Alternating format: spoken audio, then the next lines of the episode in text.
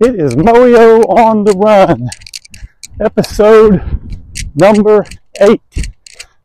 And today I'm in Dallas, Texas, and I am running on a really cool trail called White Rock Creek Trail, right down through a really nice area of Dallas. Just cruising along here.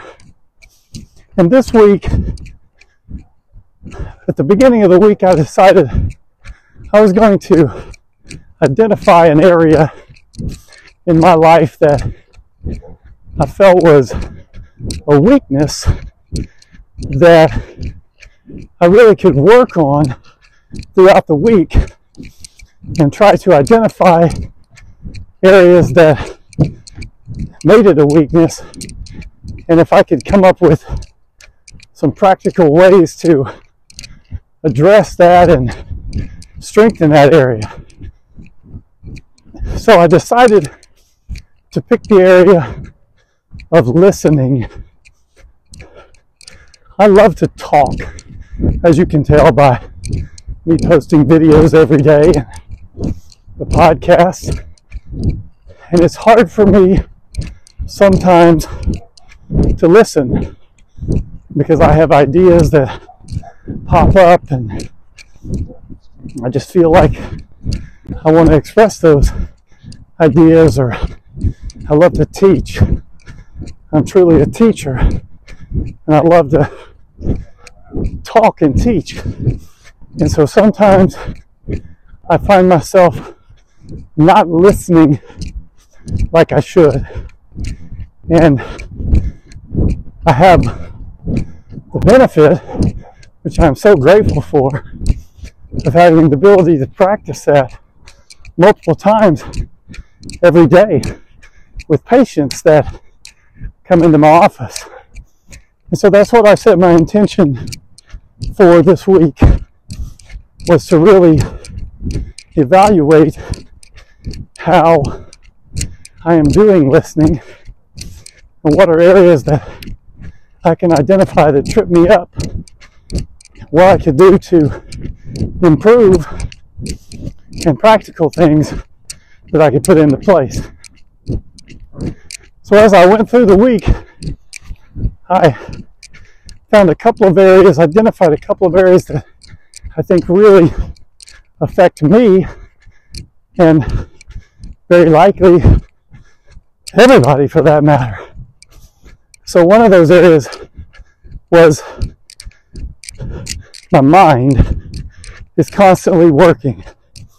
I'm constantly thinking of new ideas, new possibilities, new dreams, new thoughts that perhaps I want to relay to the person I'm talking to or relay to someone else or that I just want to write down and come back to. So my mind is constantly working. And that restlessness in my mind makes it hard to listen because I'll find myself starting in a conversation and then trying to listen. And in the process, the person that's talking to me maybe said something that made me think of something and I want to expound on that or I want to write it down or I want to remember it or I want to and so my mind just keeps racing and I'll find myself in the midst of a conversation and even being quiet and listening but I have focused on something that enters my mind and I find myself not focusing on the words being told. And even though I have the appearance of listening, I'm not really hearing. Or you might say I'm hearing, but not really listening. And so that restlessness of my mind is a obstacle to overcome. Another thing I notice is that it's difficult to be quiet for a couple of different reasons. One reason is because we are oftentimes uncomfortable in quiet. And so we feel like we need to fill that space. And there are times when someone's talking and then they stop. And if I would just be quiet, they would probably share some more. An insight that might be very helpful that they really need to say, but they're just not there yet. But I find the quiet uncomfortable, and my restless tongue wants to fill that space with my talk. And then there's also the times when I've heard something and I've had this thought and I want to express it. I want to tell them. I want my tongue is again restless. It wants to expound and to teach. And I mean, technically that's what I'm there for. But I have been amazed by how much you can learn by just being quiet in those uncomfortable moments or quiet in those moments when you really want to talk, but you're going to gain more, and the person you're talking to is going to gain more if they're given time to express all of their emotions. So that's an obstacle. Another obstacle is we are beings that want to be moving. And I know in my internal clock what my schedule looks like. And my body is so attuned to wanting to just get up and go, get up and go, get up and go. Maybe that's not you, but that's me. I want to move to the next, move to the next. And all honestly, if I could do all of the interviews, all of the sessions walking, uh, my body would love it. But my body is restless. And so there are times when my body is just saying, all right, we've sat here long enough. We need to get up and go. We need to get up and go. You know, the Apple Watch has a little thing on it that says time to stand. Mine never goes off because I'm always on the move, which is great for physical health. But sometimes I get up and move before I've allowed who I'm talking to to really tell the whole story. So those three hurdles I've really noticed this week. I'm sure there's more. All sorts of distractions, but they're the ones that really stick out. So my next step was to say, what can I do to overcome these and fight back against this?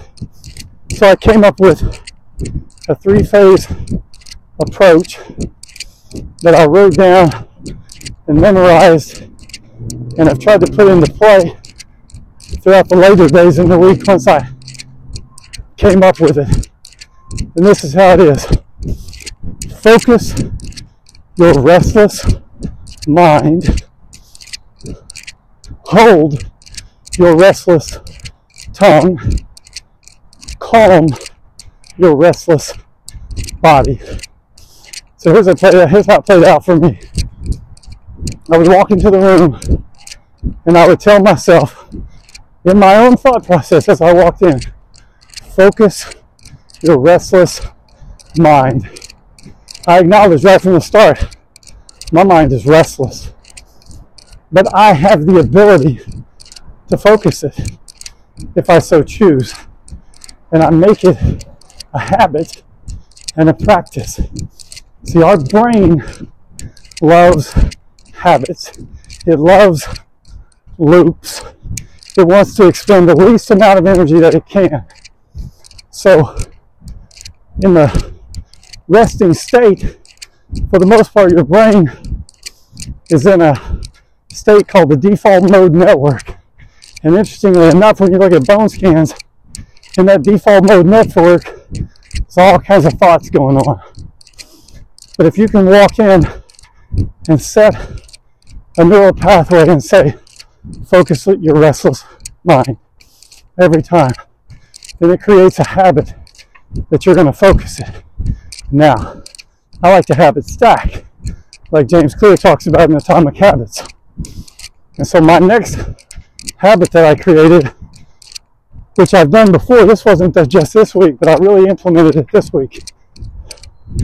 Every time when I'm talking to someone, I look them directly in the eyes and I try to understand what their eye color is.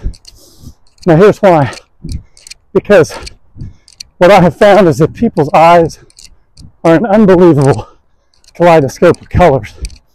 And if I focus on their eyes look at the color of their eyes, number one, it makes me realize what an incredible creation they are that God has created. Number two, try to stare somebody directly in the eyes and not listen. It focuses you. So I entered every room with the thought that I said in my mind, focus your restless mind. And I look them dead in the eyes and I think about the color of their eyes. And it creates a process where I have to listen. And that's my focal point. Second thing, I say to myself, hold your restless tongue.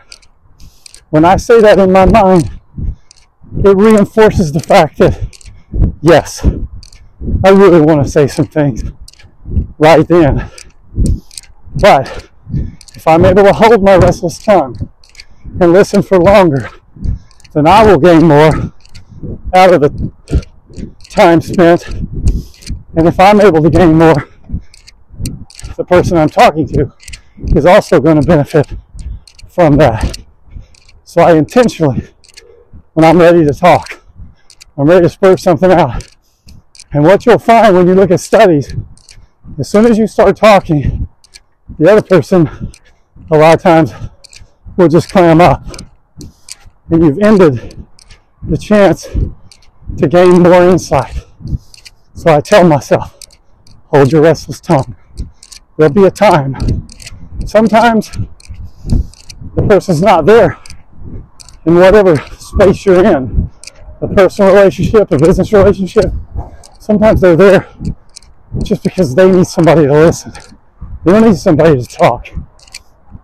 And when you go into it saying, focus your restless mind, hold your restless tongue, then you've set up to gain so much from that interview or that time together. And then the third thing, knowing how my body is, I tell myself, calm your restless body. And here's how I do that. Not only the words that I repeat in my mind, but I focus on my breath, on my breath, on breathing, steady, slow breaths in and out through my nose. It's a calming effect. When my body wants to get up and go, or I'm feeling restless, and I feel like it's time to go, if I'm able to take a breath and breathe and just focus on the sensation of air coming in and out of my nostrils, I'm able to sit for longer. And so I keep that cycle going. Calm your restless mind. Hold your restless tongue. Calm your restless body. Over and over. Focus your restless mind. Hold your restless tongue. Calm your restless body. I would say over this past week, since I started this, my ability and quality of listening has significantly improved. And I'm going to continue this. But I want you to think about it in your everyday interactions. When you're talking to family members, friends, business associates, new acquaintances, focus on the way I've written it in my journal and the way I look at it every morning. I look at these two words every morning listen radically. Listen radically. And radical is something that's outside the bounds of normal. I want to be a listener that's outside of the bounds of normal. I want people to say, man, he's a radical when it comes to listening. He goes above and beyond. He's outside of normal. That's what I want. Two separate occasions this week, towards the end of the week, I had patients say, my goodness, you are an amazing listener. Now I got to tell you, that was not going to happen prior to me focusing my attention on listening. It is a skill. Some people have the God given ability to be great listeners. I do not, but I have honed the skill. I work the skill. I focus on it. I come up with a process. Just like when it comes to running, I decide what I want to do, and I might say, today I'm doing a tempo run at 5k pace. Today I'm doing hill repeats. We have to do the same thing with our spiritual life and our mental life. And part of it for me is saying, today I will be a radical listener. And the way I will do that is I will tell myself, focus your restless mind, focus on their eyes, listen, hold your restless tongue. Don't be so quick to want to speak. Listen, calm your restless body. It's more important to focus on your breathing and listen radically. That's how I do it. It's not a recipe for everyone, but it just gives you an example that whatever works for you, look at your weakness, figure it out, go to school on it, come up with a process, and get better every day. Listen radically. Thanks for joining today on episode 8. This coming Wednesday for episode 9, we're going to have a Moyo on the Run interview with Kevin Chartney, pastor of First Baptist Church, Muskogee.